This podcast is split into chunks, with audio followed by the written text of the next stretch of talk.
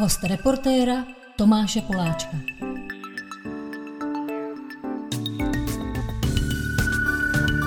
Tak, v tuhle chvíli zapínám nahrávání a já vůbec nevím, jestli z toho vznikne nějaký publikovatelný podcast. Každopádně pozval jsem si člověka, se kterým bychom šli na pivo do hospody, kdyby to šlo.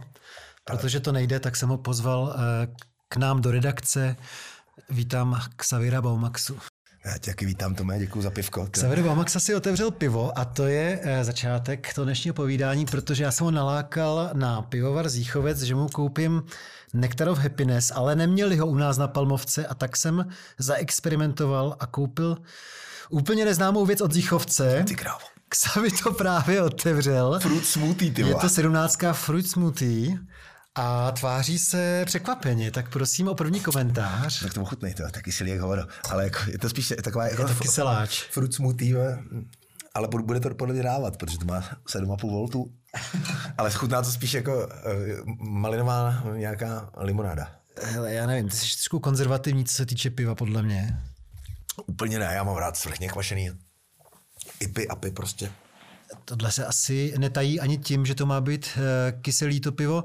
Já bych moc nepomluval, až tam klesne pěna, tak se taky napiju, protože jsem si říkal, že kdyby ty hospody nechali dlouho zavřený, že bychom se takhle občas mohli tedy sejít a nějaký malý pivovary by vždycky mohli poslat ze 4 lahváče, aby jsme jim dělali jakoby nějaký recenze. Jestli začneme tím, že počkej, já se taky napiju. Je to teda, musím říct, je to zvláštně barevný, vypadá to tak nějak růžovo-fialově. Je to zajímavý. V létě by to bylo skvělý. Jakoby jsi do piva dal takovej ten vitacit. Ne žlutej, ale ten, co se později vyráběl, takový jahodový. Ale celý. A celý, ale mě to chutná. Teda je to fakt smutný. Celý vitacit. Je to strašně zajímavý a myslím to vážně, že v létě bych topil. Ty, kdyby si potřeboval, tak tady máš ještě Plzeň, co by jistotu. Tady to dává víc, to má 7,5 V, Plzeň to je 10, to nechám na krizi. My jsme spolu z Jichovce pili někdy před 2 měsícema na hradě Kašperk. Ty jsi tam byl 14 dnů, já jsem tam byl jenom 3 dny. Muselo být strašně zajímavý pro tebe, pro mě to bylo zajímavý.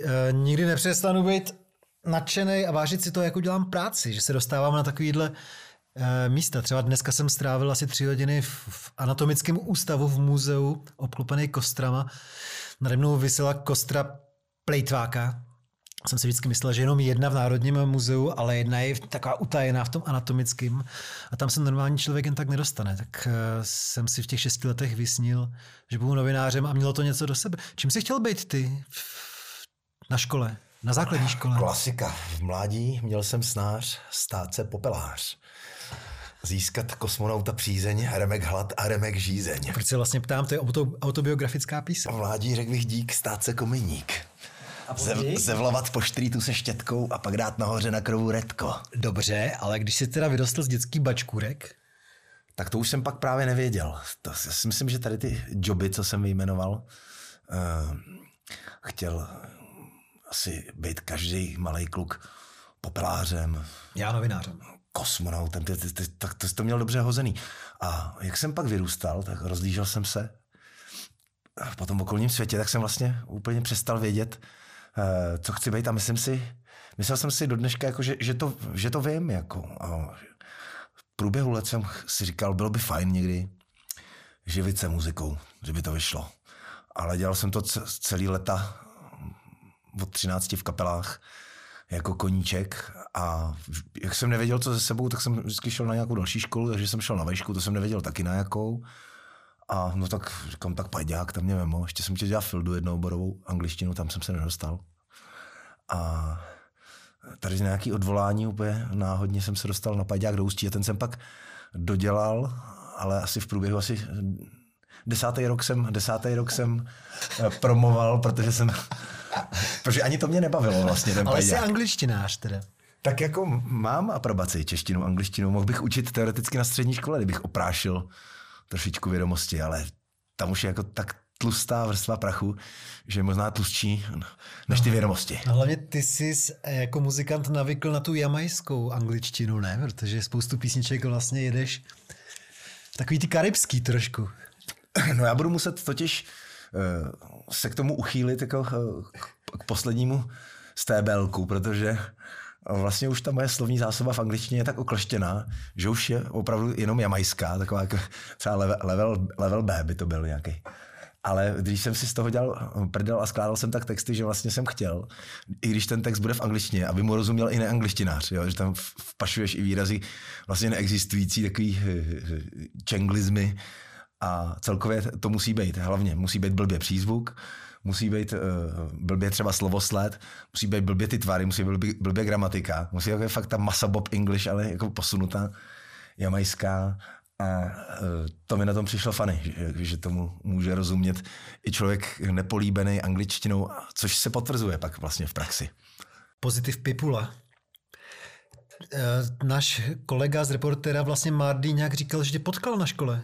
Vy jste studovali nějak kousek od sebe tam, nebo? Mardy je tvůj kolega z Reportéra. No jasně, už nám tady roka půl píše. Jo, píše ty ještě furt píše sloupky, no. Jo.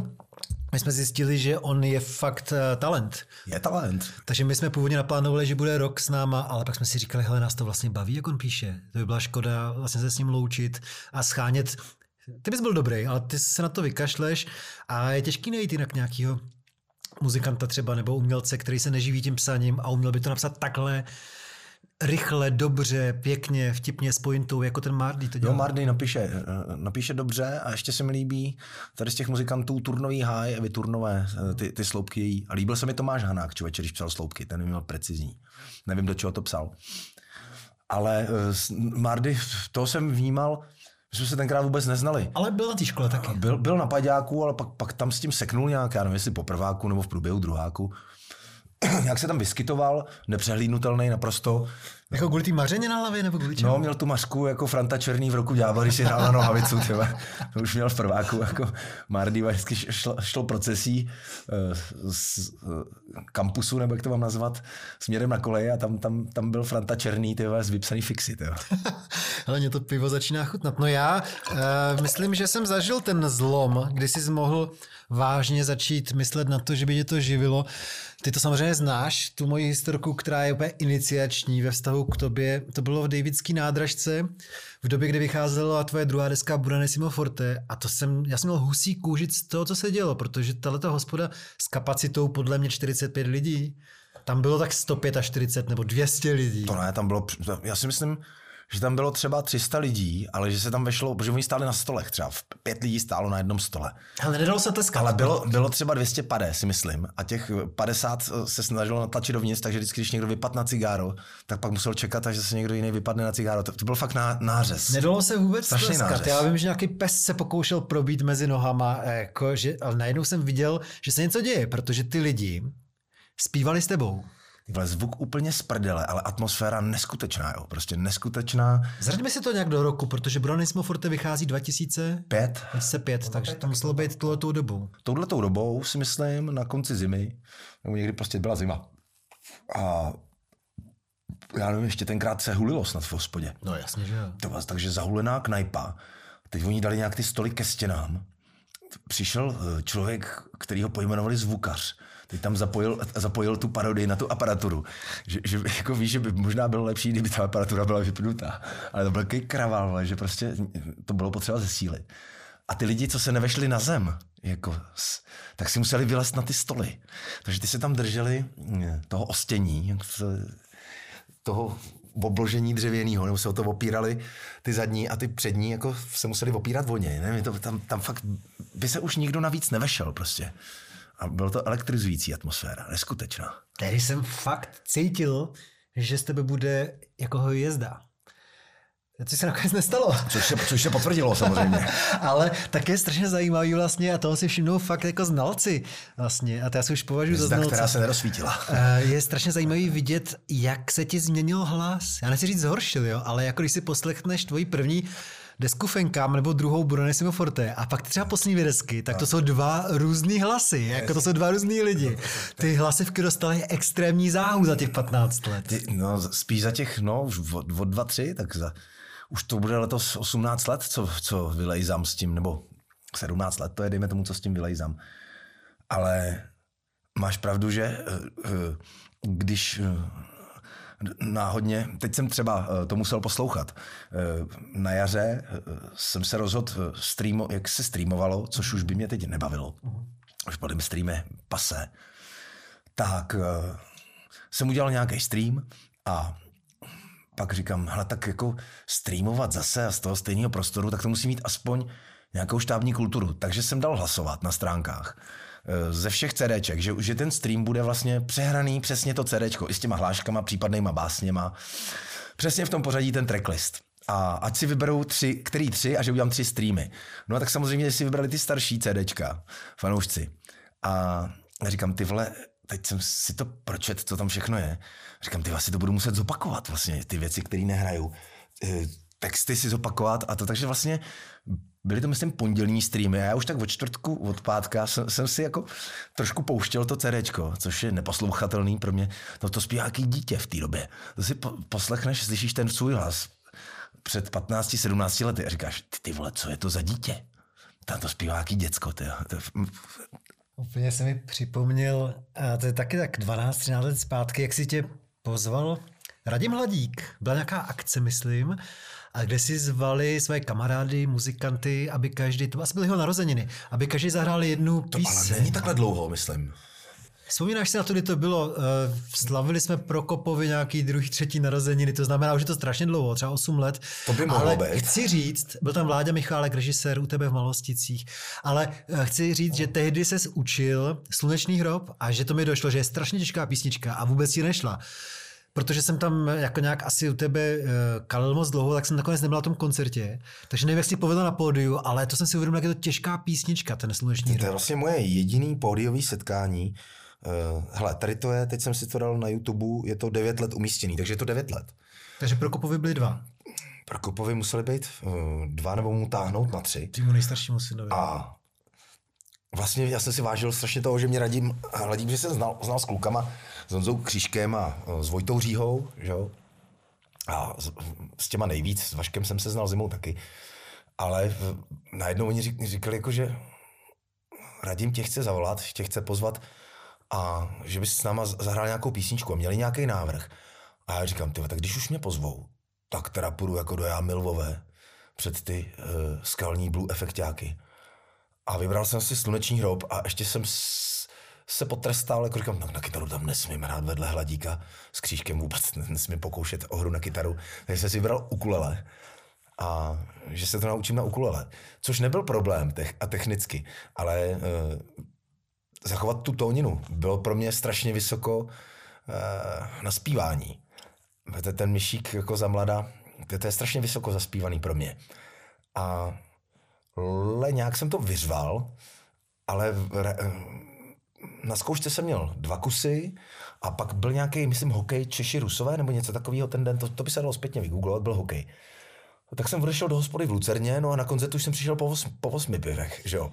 Takže už jsem trošku jako... Na té zkoušce, potom zpětně Radim to hodnotil, tak říká, zkouška dobrá, zkouška byla lepší, takhle.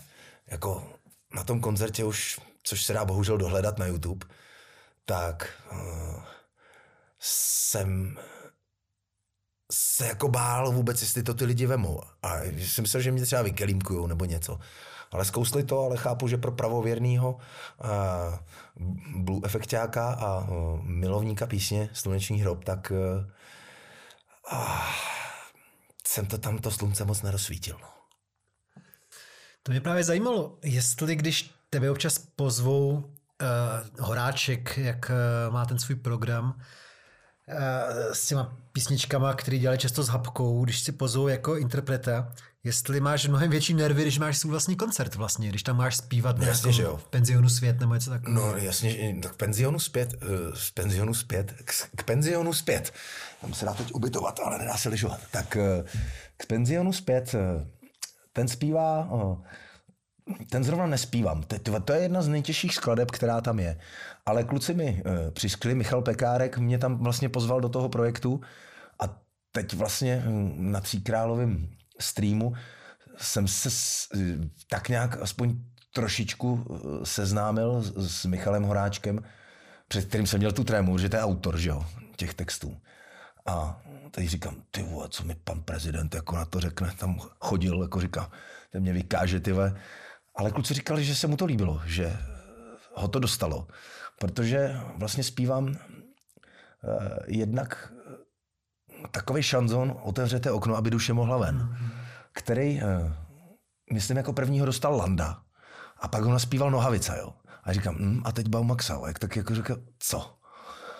Uf, tak jsem si to jako jel a zjistil jsem, tyhle, ten Jarek, ten Dan Landa to tak frázuje,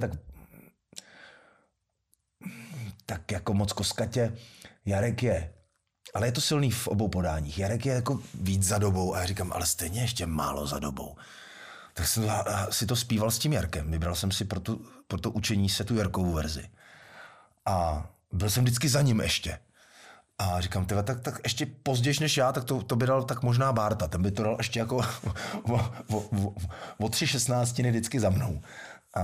Ale interpretačně strašně těžká skladba. A naštěstí jsem to nevěděl, ale seznámil jsem se s člověkem, který se o Hapku v posledních letech jako staral, třeba jako, že mu pomáhal tak nějak, že ho vozil a tedy. A ten říkal, Xavi, a vezmě domů z toho večírku, tenhle člověk. A říká, Xavi, normálně to je píseň, u který Petr Hapka zemřel. Ne. Jo, Otevřete okno, aby duše mohla ven, ta píseň dohrála a ta jeho duše uletěla tím oknem. Zajímavé, my jsme začali vlastně, než jsme zapnuli... To kdybych věděl předtím, tak bych to ani se neskoušel pokoušet vůbec zpívat. No, to je zajímavé, protože než jsme zapnuli tenhle přístroj, tak jsme si povídali o sebevraždách a já jsem říkal o tom Kurtovi Cobainovi, že ten to udělal dobře, jako že si našlehl jako zlatou dávku, pustil si do sluchátek Automatic for the People od R.E.M. a pak se teda jakoby střelil, že jo. Já bych se tomu ale vrátil, promiň. Ty ses mě ptal... Ještě na tu druhou píseň, ty máš ještě... No ty ses mě ptal na to, protože to je celkem téma, který mě zajímá, jo. Jestli je těžší hrát na svém vlastním koncertě nebo cizí skladby. A samozřejmě, že cizí skladby, protože jim to nechceš posrat. A když ještě jako přítomný někdo z autorů, že jo, nebo tam jsou áčkoví muzikanti, byli zvyklí, že to třeba zpívá někdo. A pak jsem si vybral, Michal mi dal vybrat asi z 10 věcí. A vybral jsem si ještě individualitu, jo, což je vlastně Hapka strašně těžká věc na zpívání, tak je to vysoko pro mě. A vlastně se to, aby to bylo hapkovský, tak to se nedá zpívat, to se musí řvát jako tak hospodsky, ale to máš po první sloce suchý hrdlo. Jsi úplně vyřvanej a teď ještě jak to máš vejš, tak musíš držet ty tóny dlouhý v tom refrénu, v té individualitě. Tak to pro mě teda... byl ještě větší záhul, protože třeba na zkoušce, když jsem se rozespívával, tak jsem to nedal nikdy. To jsem pak se musel zavřít na hajzl. Tam se ještě vyřvat. Říkám, hlavně moc nehul, nebo to neudejcháš. A pak nějak na koncertě tyhle, se to otevře, ten hrudník a to hrdlo. Ano, mě to tam dávám na tom koncertě. Ale tyhle, třeba tu samou věc hodinu předtím na zvukovce nedám. A je to disciplína. No. Zpívat cizí písně je... hodně disciplína, musíš tam dát hodně, ale ne přehnaný emoce, je to hodně o empatii, no. No, jako já si připravím fakt trošku s tebou jako hospodě. Za prvý teda řeknu, že mě to pivo fakt chutná. Tak to myslím jako přímě, já jsem po tom prvním loku byl takovej zvědavý. Zichovec, 17 fruit smoothie, limonáda. Za druhý, kdyby jsem byl ve skutečné hospodě, tak bych teďka třeba 5 minut vyprávěl historku o tom, že jsem byl poslední, kdo dělal na Okoři rozhovor s Hapkou.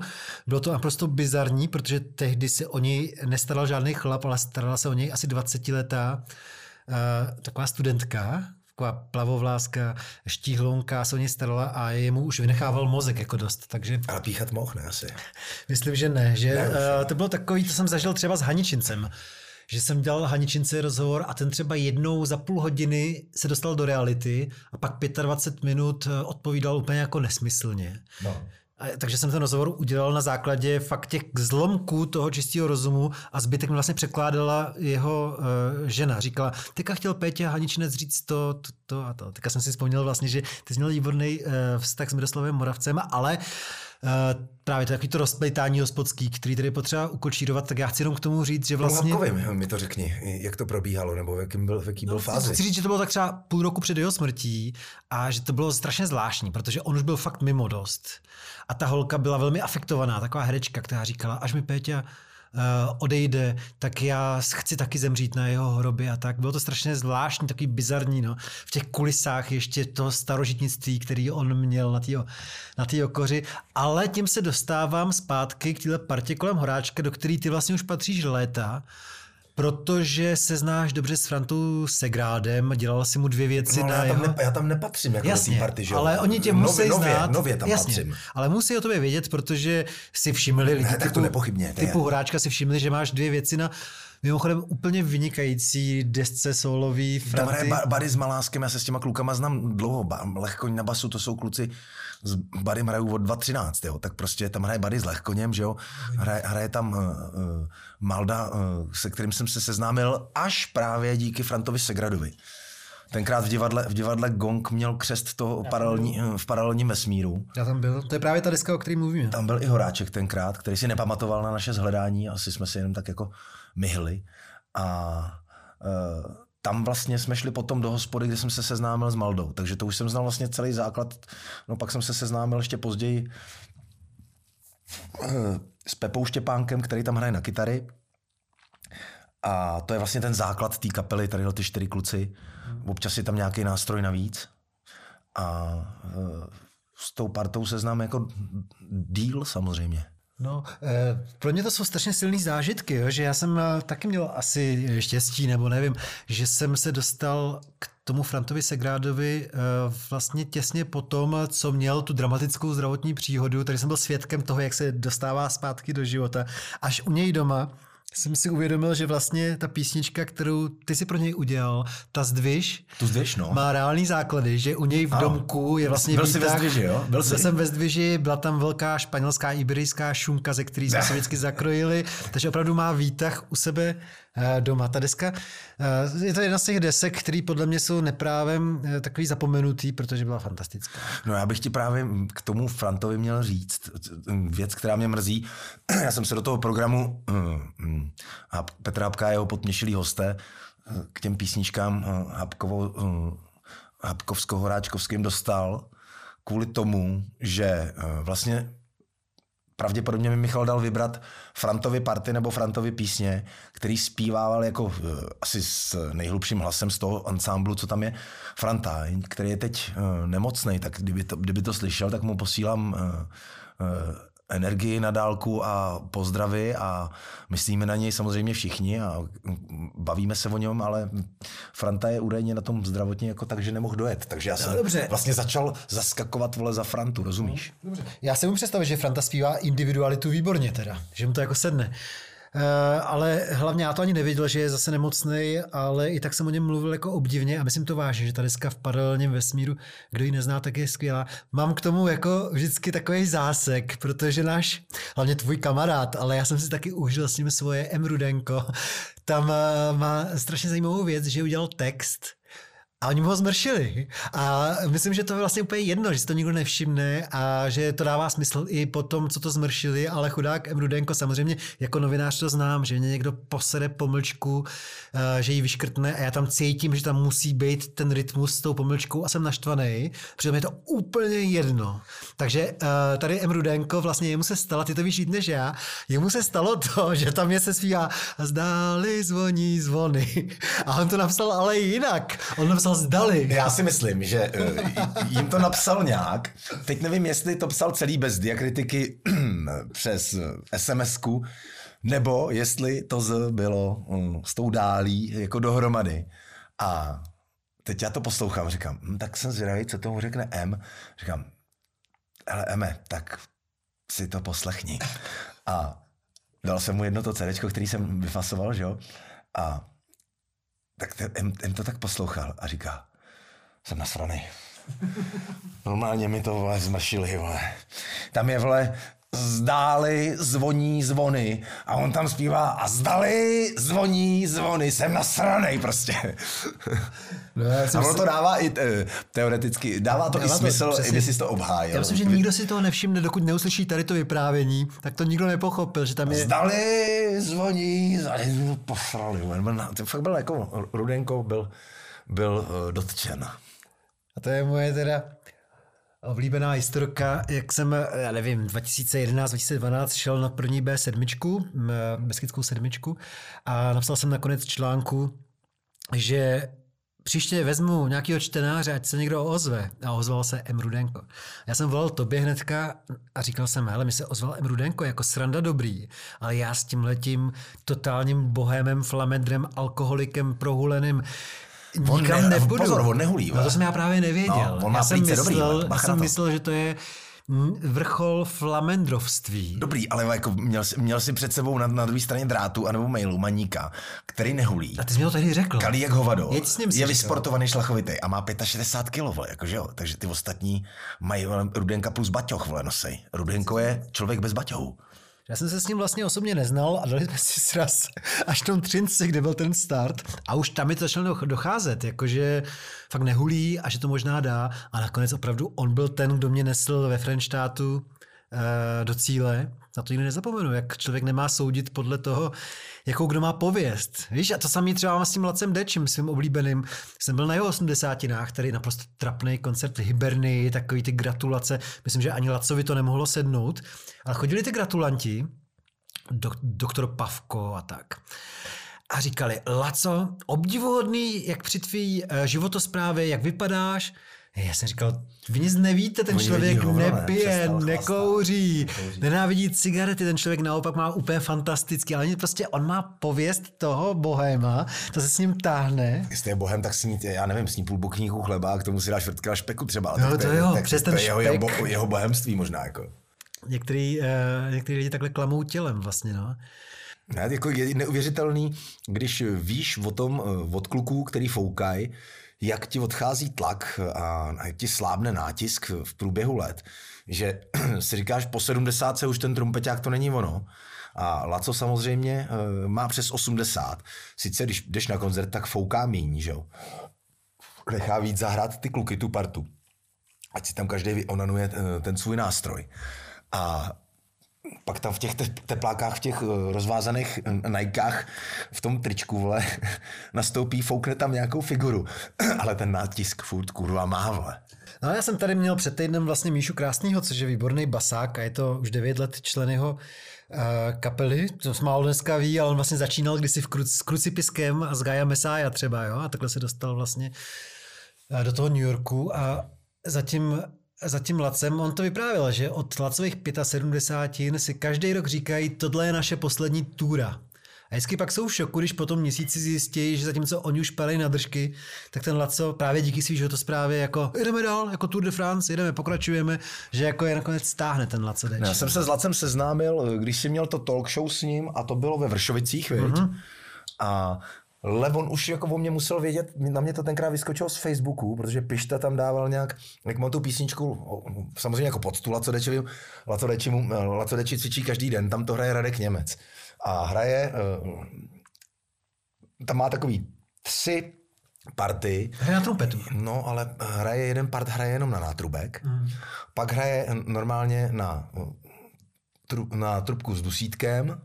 A pak to teprve otevře na konci, jo. Ale je to tak krásně udělaný, tak krásně vyklene tu melodii a zároveň se u toho jako muzikant musíš chechtat. A tam jsem udělal Lacovi tadyhle tu poctu a na tom Facebooku na mě vyskočilo, já nevím, to je jako, že ten, kdo to nezažil, že prostě sedíš v autě celý den, zvukovka, koncert, pak ještě třeba nějaká pařba, nějaké ty kurví na hotelu a pak zase snídaně, viď, a teď nějaké ty drogy do toho. A ten Laco, ty vole, odjede za 2 měsíce 60 koncertů, nebo on odjede za 66 dní, jsem mu to počítal, 64 koncertů. Tam měl ale neskutečný přejezdy. Občas jako bohužel musíš jet hodně, takže jdeš celý den třeba. A kšeft je svatý, jak on říká. Kšeft je svatý, ale Laco, na mě vyskočila jeho fotka, jak takhle čumí na řidiče. A na spolujezdci tam jede s činkama, ne? Za jízdy a pod tím ten Pišta, ten komentář, jak to říká Xavier Baumaxa, a Laco Deczi cvičí každý den. No, je to pravda. Tak my se určitě k tomu dneska dostaneme, že ten poslední rok změnil životy spoustě muzikantů. Míša Krásný je jeden z nich, protože On žil z větší části v New Yorku a říká, já už tam nemůžu být. To nedává žádný smysl, tam nejsou kšefty právě. Já tam platím za jeden pokoj 8 metrů čtverečních, totéž jako tady platím za velký byt. Co bych tam jako dělal? Já jsem se prostě vrátil sem a už tady asi zůstanu, protože nevěřím tomu, že by v New Yorku se to v nejbližších letech jako rozjelo v původním rozsahu, ta muzika. Takže takhle se to změnilo jemu. K tomu se asi dostaneme, ale možná právě už se tomu dostáváme, protože my jsme toho Zichovce Nectar of Happiness, který pro mě je takovým vrcholem. Někdo se mi vysměje možná, protože je to taková šťávička. Ale ne, počkej, já mu přicházím na chuť. Já jsem si dolil druhou třetinku a vlastně ze začátku ta chuť tě praští, ale já se s ní začínám smiřovat a vůbec mi nepřipadá, že piju pivo a naopak mi připadá, že piju zdravě. Piješ zdravě smoothie, přesně tak. Ale my se bavíme teď o tom fruit smoothie, jo. Ale já mluvím o hradu Kašperk, nejvýše položeném hradu v Čechách, kde jsme pili Nectar of Happiness. Královským hradu. Hele, a teďka... Jo, takže to je strašně dobrý, takový tropický, já nevím, mangový. Fakt je to hustý pivo, který mě teda hrozně vyhovuje. Možná je to taky změkčelý, ale je to možná pro ženský, ale strašně dobrý. A vy jste mi taky říkali, ty a Kastelán Vašek na hradě Kašperk jste říkali, že vlastně chápete, proč mi to pivo tak chutná, ale musím říct, že asi před měsícem na mě taky na Facebooku, jak ty říkáš, vyskočil inzerát na pivovar Siberia, který vůbec neznám. A který jsem neznal. A ta fotka, to bylo naprosto něco žlutýho, hustýho. A nevím, tak jsem prostě se asi nudil, tak jsem si objednal, myslím, 4 flašky. Bylo to mango, pivo. Mango je fresh. Mango z pivovaru Siberia. Taky protože jsem viděl, že je to asi kilometr od mého bydliště na Vysočanský, že jo. Tak jsem tam zajel, úplně jsem se ztratil, protože to bylo v těch starých pavilonech té kolbenky, bylo už po soumraku, takže prostě tak trošku strašidelný. Nakonec jsem vlezl do nějakého toho pavilonu, jak tam chybí ty okna, tak ty. A tam opravdu v takovém bordelu byl pivovar a tam mi prodali ty 4 lahve tohle mangového piva. A opravdu ta reklama nelhala. To bylo jako dětská přesnídávka. Bylo to prostě mango úplně jako tuhý. Bylo to strašně dobrý. Tak druhá věc, kterou jsem si ani říkali, že je to vyprodaný. Že to je jako limitky, jednou měsíčně, že udělají jeden nějaký typ a to udělali na prosinec. A to teda bylo fantastický. Ale ten Kašperk, takže kdyby nebyl koronavirus, tak ty se nedostaneš na 14 dnů na Kašperk. Byl to dobrý nápad jít na Kašperk, byl ne? Byl jsi tam šťastný? Neskutečně, neskonale šťastný a vděčný vlastně Vaškovi. Kastelánovi. Vašek Kůz, Kastelán, nový Kastelán na hradě Kašperk s neobyčejným drivem. A se kterým jsem se seznámil díky tobě, protože on říkal, no jasně, tady děláme koncerty, no Baumaxa tu musí hrát. Tak tam přišlo 12 lidí. To bylo v létě. To bylo na konci, snad poslední srpno, je spíš, to už bylo září, ale bylo ještě strašně krásně. A tam slovo dalo slovo. Přišlo teda strašně málo lidí, Vašek říkal, příště tady budeš mít víc lidí, Xavi, slibuju. A já říkám, Vašku, co bych sem přijel jenom tak? Jako on to není, ale jenom tak, jako že by si přijel pobývat na hrad. Tak jsem mu nabídl, protože mě baví dělat s pilou a se sekerou, že mu tam pomůžu se dřevem, jestli tam bude mít něco ke zpracování. A on říká, beru tě za slovo, přijeď do konce října, jako tady to nemá smysl, to je ještě provoz. A přijel jsem 1. listopadu, strávil jsem tam první půlku listopadu a vyšlo neskutečně počasí. V údolí byl covid, my jsme té mlze začali říkat covid. Mě to povídá, tam byl taky 3 dny. No jo, ale právě proto to říkám, že každý ráno spali jsme na té baště a každý ráno koukáš na tu Šumavu a teď si představuješ, kdyby stouplo moře, to byla ta mlha, která byla v údolí, že vlastně jakoby port Sušice, teď by tam holí, by tam rozjel nějaký kasino, ty vole. Děvky tam, gambleři, připlouvali by na lodičkách, zaoceánský parník, Sušická zátoka, ty strašně jsme se tam tomu tlemili. A chytli jsme tam fakt, že ta mlha se jednou vyškrábala až na ten hrad. Ten hrad má za celých 15 dní. No, myslím si, že nádvoří bude pod 900 a věže budou nad 900. Je to 900 něco. A vlastně jsem myslel, že tam budu tvořit, což jsem pak teda jako udělal písničku Tomáš, pak ve finále mimo jiné, o Tomáši Poláčkovi a jeho synovi. kteří prostě v Indii... Narušili tam tvoje soukromí? Ne, tak prostě přijeli tak jsme... A já jsem ti vyprávěl historku o tom... Dozvěděl jsem se historku tvojí z Indie, proč kokosy nepadají na hlavu. Jo, tak to já tady řeknu, protože to bylo fakt pro mě, mi se zastavilo srdce. My jsme byli na Silvestra před 2 lety, nebo před 1,5 rokem, už nevím. Jsme byli v Indii, v Goa. Já s dětma jsme tam slavili Silvestra na pláži, ale záchody byly asi 50 metrů kolmo od té pláže. Tak Bart, kterým bylo 5 let, říkal, jdeme na záchod. A jak jsme šli na ten záchod, tak normálně z vysoký 30-metrový kokosový palmy spadl ten kokos, ale spadl tak jako 10 cm od Bartovy hlavy a spadl mě na nohu. A bylo to jako kráva, a hlavně kdyby spadlo na hlavu i mě, tak mě to samozřejmě rozpulí tu hlavu a Barta by to úplně rozmašírovalo. Zbyl by maglajs takový. Já jsem pak chodil po těch Indech a říkal jsem jim to, prosím vás, mně z toho vychází, že tady musí být spousta mrtvejch každý rok. A oni říkali, ne, ty kokosy padají, ale nikdy nespadnou nikomu na hlavu. Spadnou na nohu, to je možný. Spadnou těsně vedle, ale na hlavu nikdy. Nikdy. Já říkám, a díky čemu, nebo proč? A oni ukázali prstem nahoru k nebi a řekli, díky Bohu. Jenom Bůh za to může, že kokos nepadá na hlavu. Já jsem tuhle historku slyšel a pak tam v nějaký euforii, když jsme dodělali dřevo, nebo po nějakém výletě, tak jsem tam pak začal, ale tuhle vámi kokos málem spadnul na syna, ale spadnul. A tím to všechno začíná. Oslovil jsem Indy, proč kokosy nepadají na hlavu. Ale žádný pindy, prý to řídí Bůh, prý si dáme na kokos, ale hlava ne. Prý až jindy. Prý to řídí Bůh, prý to řídí zhora. Tak, aby motorky nepadly na doktora. Tak, aby motorky nepadaly na doktora. V pořádku, Ostrouchov, jo? No, prostě. Čeština by se měla na první slabiku dávat, prostě. Nechápu lidi, co dávají přízvuk na ne první slabiku. No to je jedno. Na hradě Kašperk. Ty znáš to Ostrouchova, tyhle ty jeho řeči? Ten rozhovor v rozhovoru s Dusilenkou to řekl k té řece, že jo? Říkám, ale on říká, říkám, kámo, jde to jinak, ty vole. A víš, co říkal? Že z hlediska textů ještě větší purista je Belko. Že Belko prostě tak strašně zkoumá ty texty a jako je tak kritický vůči nim, že oni dva, když se sejdou, tak to musí být strašný. To musí být lingvistický peklo. Lingvistická policie. Hudební policie. Hudební policie. Rytmizovaný fašismus, ty vole. Jako čeština pod dozorem 2 oficírů. Já jsem koukal, možná lidi nevědí, o co jde, ale jsme v hospodě, tak to nevadí. Jo, že já jsem koukal na tu Lenku Dusilovou, která tak jako trošku otáčela panenky v sloup a říkala si, ještě pořád nejsem přesvědčená, že Petr Ostrouchov jako má v tom pravdu, v těch přísných nárocích na ty texty. Ještě pořád myslím, že mám právo na to frázovat si, jak se mi zlíbí, ale on produkoval tu desku, tak jsem se přizpůsobila. Ty kráso, to bych v životě neudělal. Ale jasně, abych to jak uzavřel, nebo rád bych k tomu Kašperku, protože Vašek je samozřejmě otevřená náruč, otevřený srdce, ale jako srdce na dlani, ale nekompromisní vlastně člověk v určitých věcech.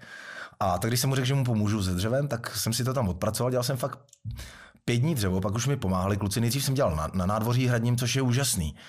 Tam dole covid. Ty se koukneš přes hradby a tam covid. Ale ty tam máš ažuro. Takže já jsem v listopadu tam dělal v mikině. Byly dny, kdy jsem šel do trička prostě.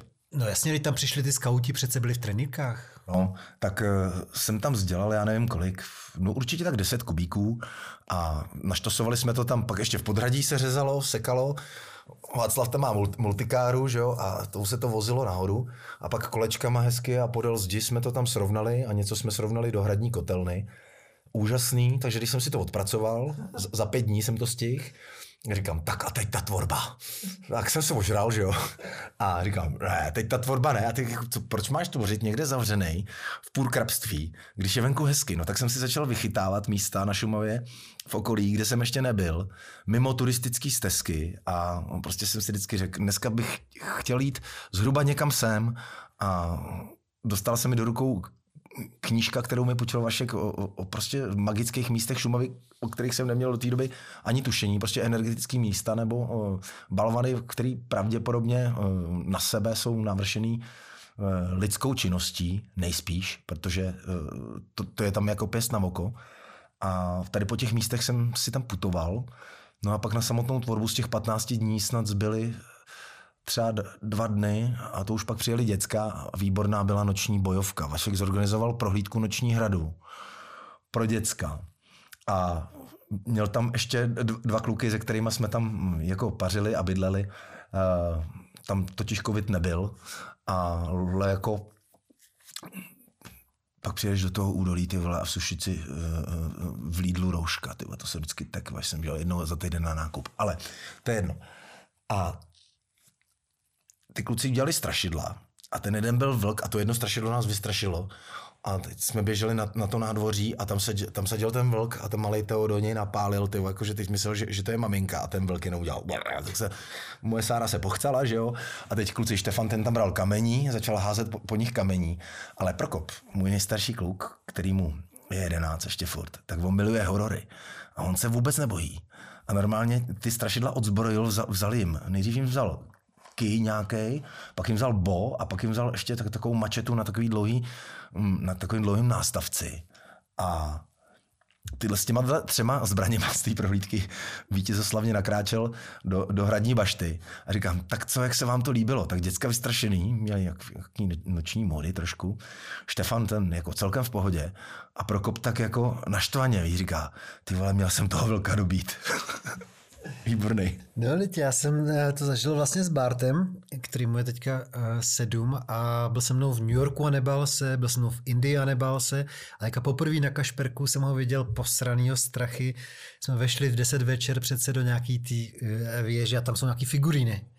A jsem poprvé viděl Barta, že měl teda totální strach a od té doby frajeří před sousedama, před dětma. Říká, pojďte na Kašperk, se budete bát tam, ty.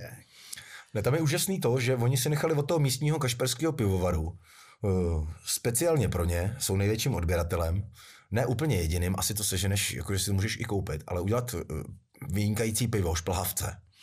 No tak to se vyrábí na náměstí v Kašperských horách. Na náměstí v Kašperských horách.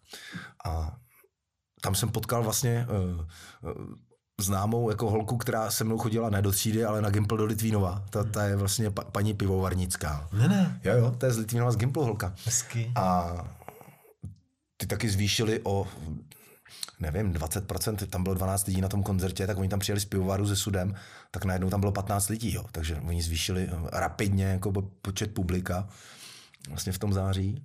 A no, tam to narostlo o 20% najednou, jo. No o 25, z 12 na 15, prostě ještě bereš ze spoda.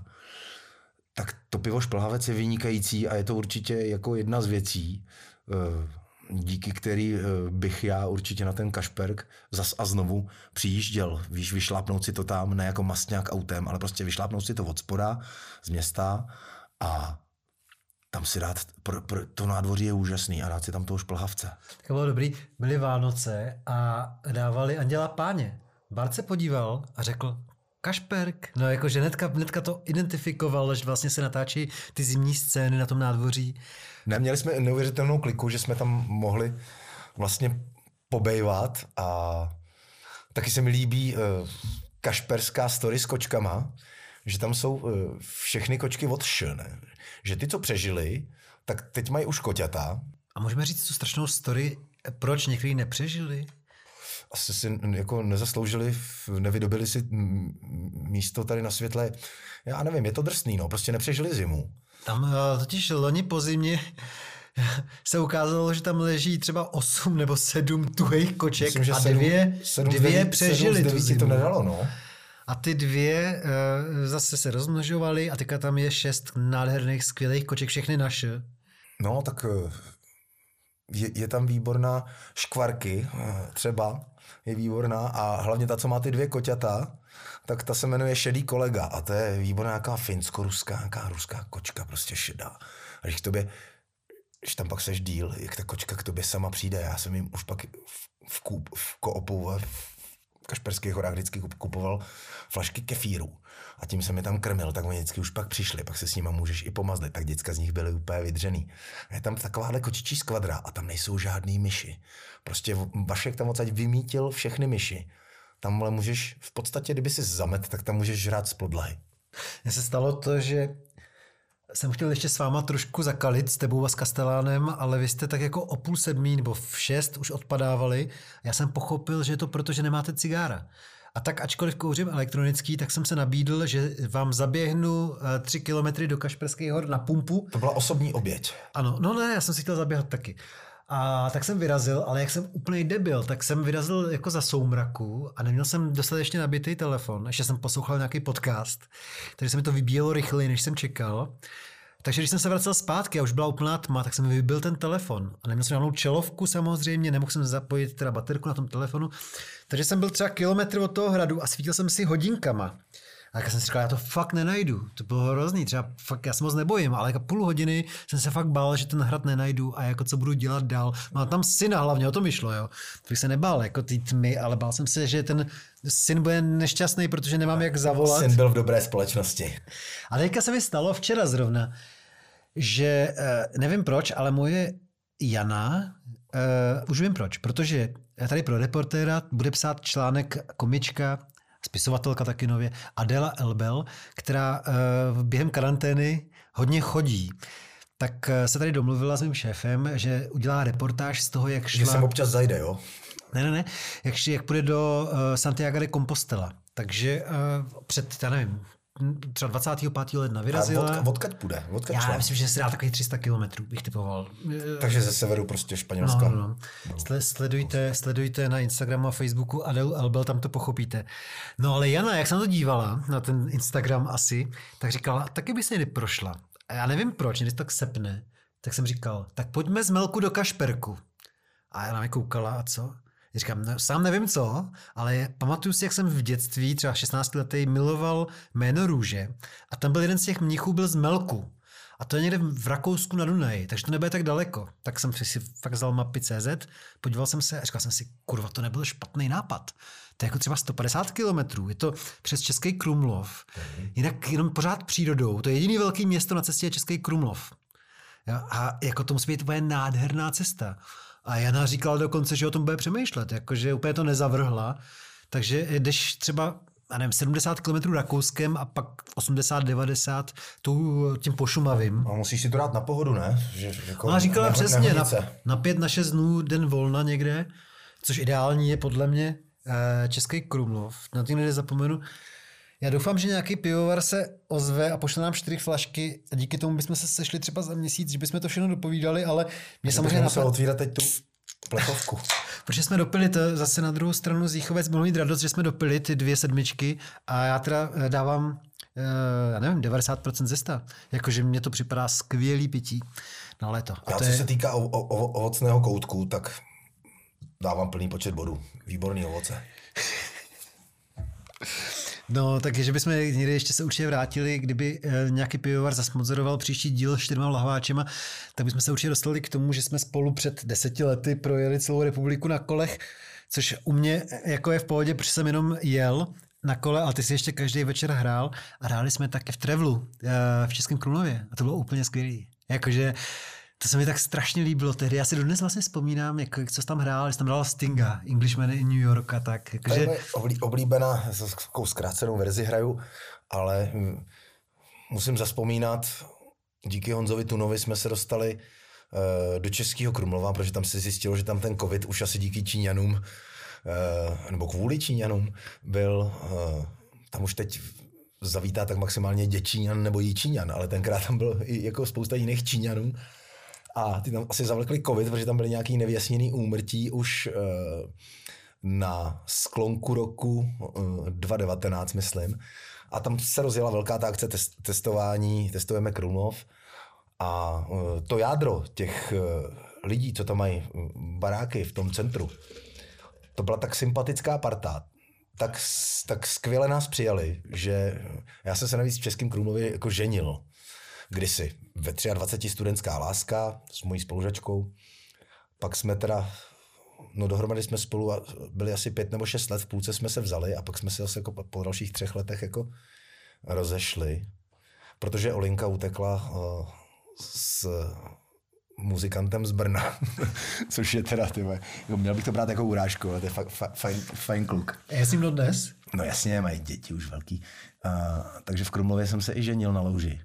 Jsem měl pak hostinu. A na Krumlov vždycky já budu vzpomínat v dobrým, v nejlepším, v tom nejskvělejším světle. A to čtenáři reportu teda vědí, protože já jsem za poslední 2 roky napsal 2krát velký článek o Krumlovu. Já jsem obrovský fanoušek a vždycky říkám, kdybych si měl vybrat jiný místo, kde žít, protože Prahu mám rád, tak kromě Prahy, tak Český Krumlov nebo Olomouc. Je jako 2 města, které pro mě přicházejí úvahu. Tak já bych měl tady tu volbu, samozřejmě Olomouc je krásná, ale já bych volil ten Český Krumlov, protože tam se hned zvedají všude ty kopce, to je fascinující. A lidi mají předsudky, že si pořád myslejí, dneska už to nemyslejí, ale do toho března loňského roku si mysleli, že to je město Číňanů, což samozřejmě je pravda, ale oni chodí prostě po Latránu a chodí mezi 10. a 4.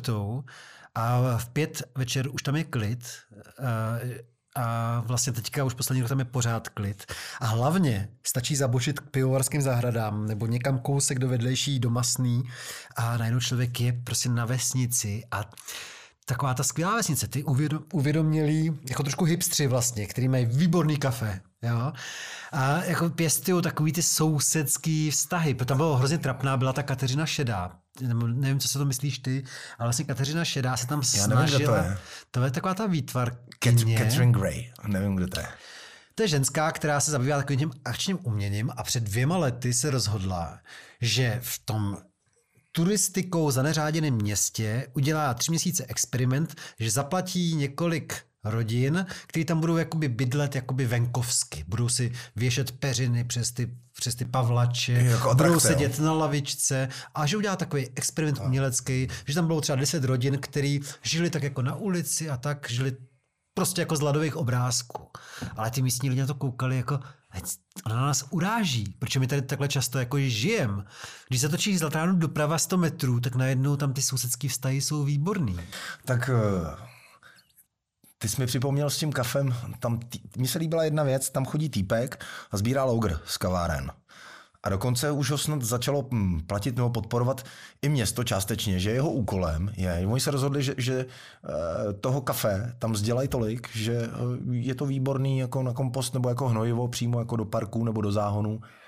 A tomu týpkovi pak pořídili nějaký i vehikl, aby to nemusel tahat v taškách v ruce nebo v baťohu na zádech. A týpek prostě chodí po kavárnách, sbírá logr a pak ho sype tam, kde je potřeba. Že vlastně tady ten ekologický přístup k tomu nezatěžovat ty popelnice a zároveň propojíš ty lidi, vlastně, že v tom jedou ty kavárny spolu, tak tam se asi jako všichni znají, věď. Ale je to takový sympatický. No. Třeba tadyhle ten moment, o kterém jsem se já tam dozvěděl. Když jsme byli ještě dole na dvoře a kouřili jsme, tak jsme se bavili o tom, za kolik týdnů nebo měsíců začnou lidi fakt jako hodně šetřit. A kvůli tomu, co se děje kolem nás. A já jsem říkal, hlavně překvapuje, kolik lidí vlastně má finanční zásoby. Ale jak jsi mě na to úplně přivedl. Že... To snad to neposlouchá nikdo z Vysočiny, vole, tohleto.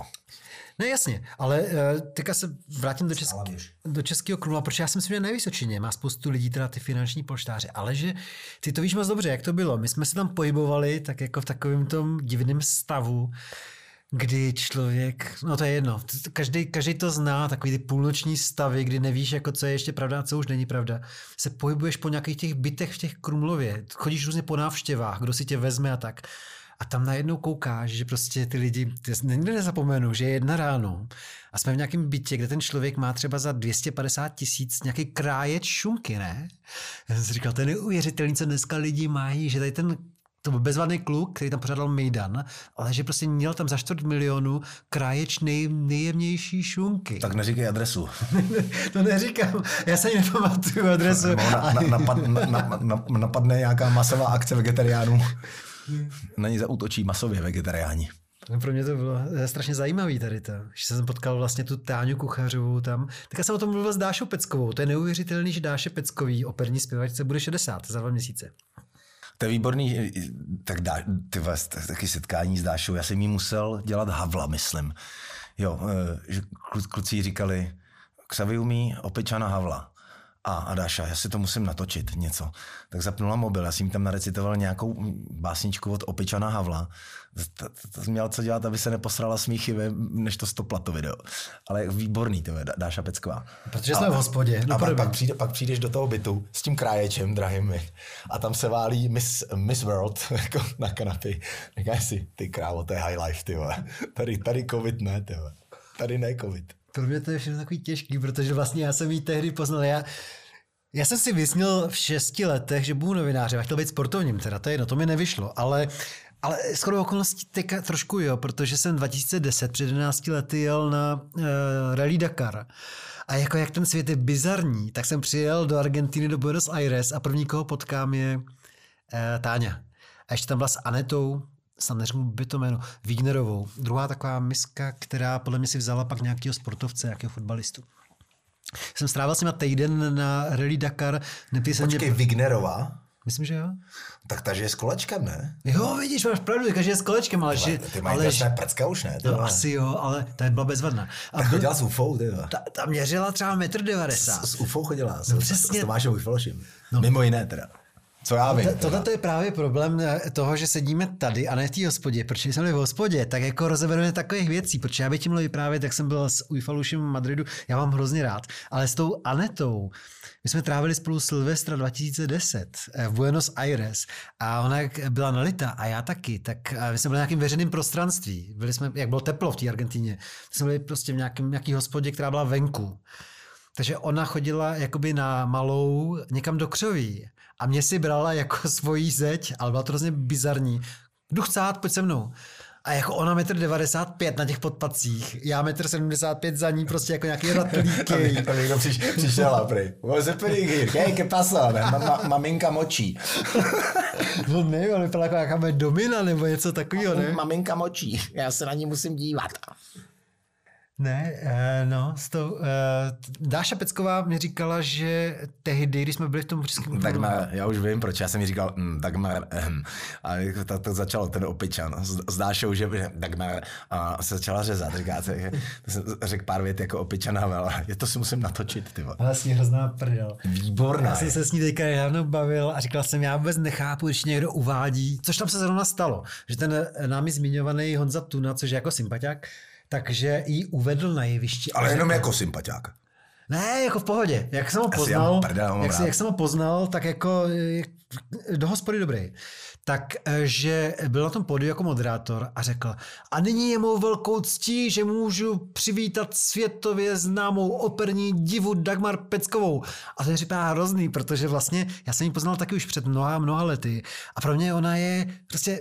vtipná, do party, jako do nepohody, Dáša. Není to žádná operní diva. Mě by to uráželo na jejím místě tady to vlastně. To mají Dáša, ty Markože. A že ona sama říká, tu na to jenom neví. Tepláky, jde si po Krumlově zaběhat ráno. To chci právě říct, ale že tu na to jenom neví, že ona sama říká, hele, po přechodu se mi ten hlas strašně zhoršil. Já nejsem žádná diva. To je právě na ní kouzelný, že ti řekne takovýhle věci, že ten... Sebereflex je výborná, no. Mít sebereflexi je samozřejmě dar a já si myslím, že naší sebereflexí by mělo být, že bychom třeba teď to vyprávění jako utnuli, pak by si to jako poslech, jestli to má smysl, jestli to má tvar. Má to a jestli jo, tak můžeme udělat nějakou dvojku. Jasně, ale tak ještě než to ukončíme. Třeba s cyklovandrem. Pojďme si... No, právě, že došlo pivo, no. Nedošlo. Pojďme si říct, že až dopijeme pivo, tak to ukončíme. To znamená, máme 5 minut posledních. OK. Prostě chtěl bych ještě za prvý říct něco já. Chtěl bych říct tomu, že jak se Dáša Pecková smála tomu Havlovi, tak pro mě další naprosto nezapomenutelná scéna s Xavierem Baumaxou je ta, když jsme byli v Olomouci, shodou okolností teda v hospodě mýho švagra, nebo před ní, a Xavi zahrál úplně výborný koncert, ale výborný, 150 lidí se bavilo. Bylo to, já bych tě opravil, to bylo před Moricem na té louce, no. Tak tam bylo 300 lidí, na té louce tam posedávalo a vybíralo se do klobouku. To jsem vybíral já do klobouku, vybral jsem myslím 11 000 do klobouku. No, neskutečně jakoby výběrčí daní. Já si myslím, o tom, kdyby věděl Babiš, tak normálně mu přenechá... To už je promlčený, to je 10 let. Přeslo ministra financí. Jenom to skončilo teda naprosto neuvěřitelně. To je 15 let, kámo, to je 2009 třeba. Nevím, výběrčí byl dobrý, atmosféra dobrá a vím přesně, kam míříš. Zvukař Havlovec, že jo? Jo, protože možná tady lidi, co to poslouchají, nepochopili, že Xavi má pár věcí, kde si dělá, ale podle mě jakoby s láskou, prdel z Václava Havla a tam v rámci přídavků se do toho pustil. Takže začal vlastně parodovat nebo začal předvádět toho opičena Havla a naprosto to nervama nevydržel zvukař. Takže to prostě vypojil. Tak když mu jako zesměšníš celebritu, že opičan Havel, vedlejší mrt, omluvil jsem se své ženě, tak za to, že jsem mrdal vedle. Promiň, netrefil jsem se, jaksi, že. No už jsem šel, už jsem dělal tu elektriku. Tohle se ti asi v životě nestalo, ne? Ten jenom sejmul. No, já si myslím, že jsem nestihl odrecitovat snad ani už 3. báseň. Že prostě, jako myslím si, že vedlejším mrdem jsem nezačal. Že jsem začal třeba, já nevím, třeba berounkou, nebo opičan Havel, Ronka, mě vždycky na základní škole bavil zeměpis, jaksi, že? A když jsme se učili soutokem kterých 4 řek vzniká Berounka, tam někde v Plzni a v okolí Charastu, tak Rabuzuj jsem věděl, protože je tam R, Úhlava, Úslava, ty se rýmují, to jsem si zapamatoval, ale nikdy jsem si v životě nemohl vzpomenout na tu 4. řeku, jaksi, že, no. Tak to prošlo a pak myslím vedlejší mrt už nebudu, už mi táhl kabely. Ne? No ale protože říkáš, že máme poslední log, tak pokud to bereme tak, že trošičku rekapitulujeme, co se dělo v posledních týdnech, že jsme na Kašperku a... Říká si, vezmu ten log poslední... Vůbec jsme neprobrali vlastně... Předole, lockdown. Pokud se ozve nějaký partner tohoto podcastu a pošle nám 4 lahváče, který stojí za to, tak uděláme za měsíc opakování a tam probereme další věci, ale včetně toho vlastně, jak žiješ ty v této době, to jsme vůbec neřešili. Ale chtěl bych ještě teďka, když začíná únor a končí leden, zmínit toho Davida Stypku. Tak my jsme ho měli rádi, tak proto chci, aby tady zaznělo jeho jméno Davida Stypky. Taky na tebe prásknu, to bys to sám neřekl, že vlastně tvoje první reakce, ale musím říct, že i moje byla ta, že je strašně důležitý, aby jsme poslali nějaký prachy. Ty si dokonce mě fakt jako pár hodin po tom, co jsme zjistili, že je po smrti, tak jsi mi psal, ať pojďme se spolu zavázat jenom k tomu, že budeme několik let podporovat třeba pár set korun měsíčně tu rodinu. Já jsem tě trochu uklidňoval, že to asi nebude potřeba, že už v té chvíli jsem cítil, že David měl tolik kamarádů a tolik jako šikovně, organizačně šikovných lidí, že to možná půjde i jinak, což se nakonec ukázalo, že šlo.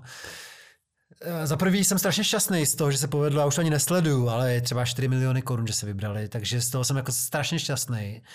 A myslím, že to ještě pořád málo, že si zasloužil víc.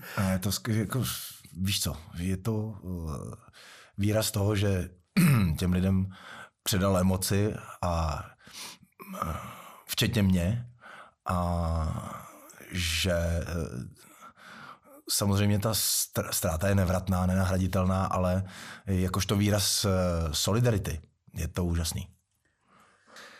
No David, tak já vždycky jsem měl na tebe otázku jednu, protože to jsi mi nikdy v životě neřekl. My jsme spolu byli kdysi před 3 rokama v Banátu, kde si hrál ty a kde hrál i on. A ty jsi mi říkal, hele, on je skvělej, ale jednou bych se s ním chtěl sejít mezi 4 očima. A řekl bych mu ještě třeba nějakou jednu věc, kterou bych na jeho místě vlastně vylepšil. Vzpomínáš si na to, co jsi jako měl tím na mysli? Já nevím, co jsem mu říkal. Já jsem mu i něco říkal, protože jsem byl... To teď asi není důležitý. Mně připadlo, že na to, jak je skvělej, že si málo věří. Tam z něj vlastně ta... Já nevím, jestli z někoho může čišet skromnost. Vlastně z někoho vyzařuje sebevědomí, jo. Ale jestli může z tebe čišet skromnost, tak to byl pro mě David Stypka, jo. To je možná takový to, že je prostě dobrý u Frýdku místu, že není z Prahy, protože já si vzpomínám... To je pro mě, protože on je dobrý, neskutečně plný hlas má David. A nádherný skladby prostě dělá, který ti chytnou i za srdce, i jako mě, který mu bude za chvíli pade. A je strašně dobře, že ty skladby tady zůstanou s náma, že si můžeš kdykoliv pustit. A ten odkaz je nesmazatelný. To je úžasný.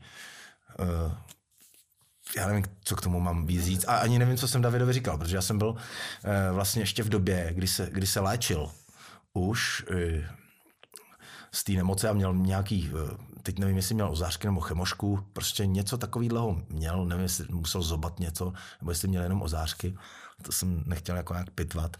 Ale seděli jsme spolu v šatně v Lucerně. Já jsem byl se mnou, kamaráde. No, právě. Lucerna Music Bar. Skorben dala jsem, ne? Přesně tak. A spolu jsme pak my dva stáli na tom balkóně, nahoře vedle osvětlovače a sledovali jsme celý ten koncert a jako není moc lidí, který mě dojmou k slzám. Třeba rozbrečela mě Marta Kubišová z naší scény. Rozbrečí mě, když na to přijde, tak mě rozbrečí Dan Barta. Když na to přijde, tak mě rozbrečí Ivánek z Bratří Orfů a když na to přijde, tak mě rozbrečí David Stypka. Teď si nevybavuju, v 19. mě rozbrečela Mňága třeba. Ale v současné době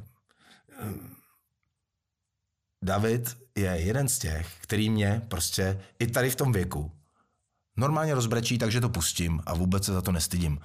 A ta emoce, prostě, kterou tady zanechal, to je to nejdůležitější, jako co pro nás, ne pro svoji rodinu, blízké a okolí, ale pro nás posluchače nebo fanoušky, mohl udělat. A za to jsem mu strašně vděčný, protože to je fakt jeden z mála lidí, u kterého já to normálně pustím. No, k tomu jenom taková poznámka vlastně, že já jsem šel na ten koncert a jak ty říkáš, to bylo v prosinci 2019 do Lucerna Music Baru, kde hráli Skorben Dallas, což je mimochodem taky úžasná kapela. Strašně to bavilo vlastně to spojení dohromady. Taky bylo skvělé, že tam přišla Eva Farná. A vlastně úplně já ji sleduju celou dobu, protože jako profesně jsem dělal s ní rozhovory a tak. Vím, že je zajímavá ta holka, ale to, jak patří k tomu Davidovi, vlastně ještě povyšuje v mých očích. Taky tak já to přiznám, že dobře z novýho reportera s ním uděláme rozhovor s tou Evou. Tak jsem tam byl pozvaný na ten koncert a říkal jsem: Davide, a já sebou vezmu ještě Xaviho. A David říkal: ty krávo, já jsem být nervózní, Xavi to je takovej můj prostě jakoby vzor. A to je ta jeho skromnost, že vlastně on mohl být vzorem tvým. To je hustý, no. Tak my jsme stejně, on byl mladší trošku. On byl mladší, už 41 mu bylo, že umřel.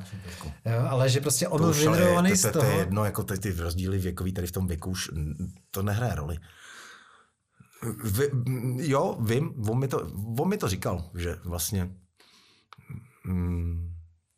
to zná, to, co dělám, a že to poslouchá a tak. Což pro mě je to nejlepší poděkování, když ti někdo z branže přijde a zcela nezištně jako ti řekne: tohle znám, tohle poslouchám, tohle se ti třeba povedlo, to mi dalo nějakou energii, tohle mám rád, tak tohle, když mi David řek, tak samozřejmě to ti dojme. A to samý jsem řekl já jemu, že? Prostě, že určitý jeho věci mě dojímají prostě. No, tak možná poslední věc pro dnešek, ale pak bychom toho měli ještě spoustu, protože vlastně tady napadlo téma Banát, který jsme si zažili docela divoce, že jo? Ale to, když tak příště, pokud někdo pošle 4 geniální lhaváče, tak se ještě sejdeme. Ale na Davidovi bylo hrozně dobrý to, že se líbil mojí Janě, mým dětem. Jako to se mi hrozně líbilo, to, že vlastně na málo čem se ta rodina jako spojí a může to poslouchat v autě nebo doma takhle společně. To bylo jeho obrovský kouzlo. Tak a dokonce jsem ve styku s jeho maminkou, s Davidovou. Ale chci říct něco jiného. Že mě dojela ještě jedna věc, kterou nemusíš vůbec komentovat, ale na konci léta jsme uspořádali tvůj koncert nějak naprosto divoce a jsem šťastný, že jsi vlastně takhle přišel punkově, protože naši kluci, děti hrajou za Pragovku, co je ve Vysočanech právě, fotbal, a my jsme tě poprosili, aby si přišel a zahrál. A taky jsme to udělali stejně jako tehdy v Olomouci, že to bude do klobouku. Ty jsi zahrál výborný koncert. Musím říct, že teda největší úspěch měl ten tvůj Primula. Taková ta tvoje legrace, která je právě aktuální na koronavirus. Velká legrace, no. Jak to byla skoro nula, no. Jak to byla skoro nula, ale že to bylo dojemný. Co se stalo celkově, nebo se mi to strašně líbilo. Na tom Davidovi Stypkovi to je pro mě vždycky bude argument pro ty lidi, kteří říkají, jo, Češi, to je takový, to jsou takový divný lidi. Vždycky řeknu, podívejte se, ty Češi vybrali během týdne 4 miliony pro nějakého zpěváka, jakoby, jo. A to bylo v menším, ale to hrozně krásný, protože vlastně vybralo se x, já nevím, 10 000, já už se nevzpomínám, se vybralo do klobouku a ty si většinu těch peněz, chtěl si dát všechny, já jsem ti vnutil nějaký zlomek těch peněz, aspoň jakoby na dopravu nebo tak jako do kapsy a ty si zbytek dal těm fotbalistům 7letým na té Pragovce. A to by byl jako konec happy end toho příběhu, ale pak to ještě pokračovalo vlastně tím, že druhý den ty kluci na tréninku říkali, tak tady máme, já nevím kolik, 5 000 třeba. Co s tím uděláme? S trenérem si říkali a pak šli a dali to tam. Tam můžu tě přerušit. No. Dali to do domova důchodců, byl to krásný, dojemný zážitek.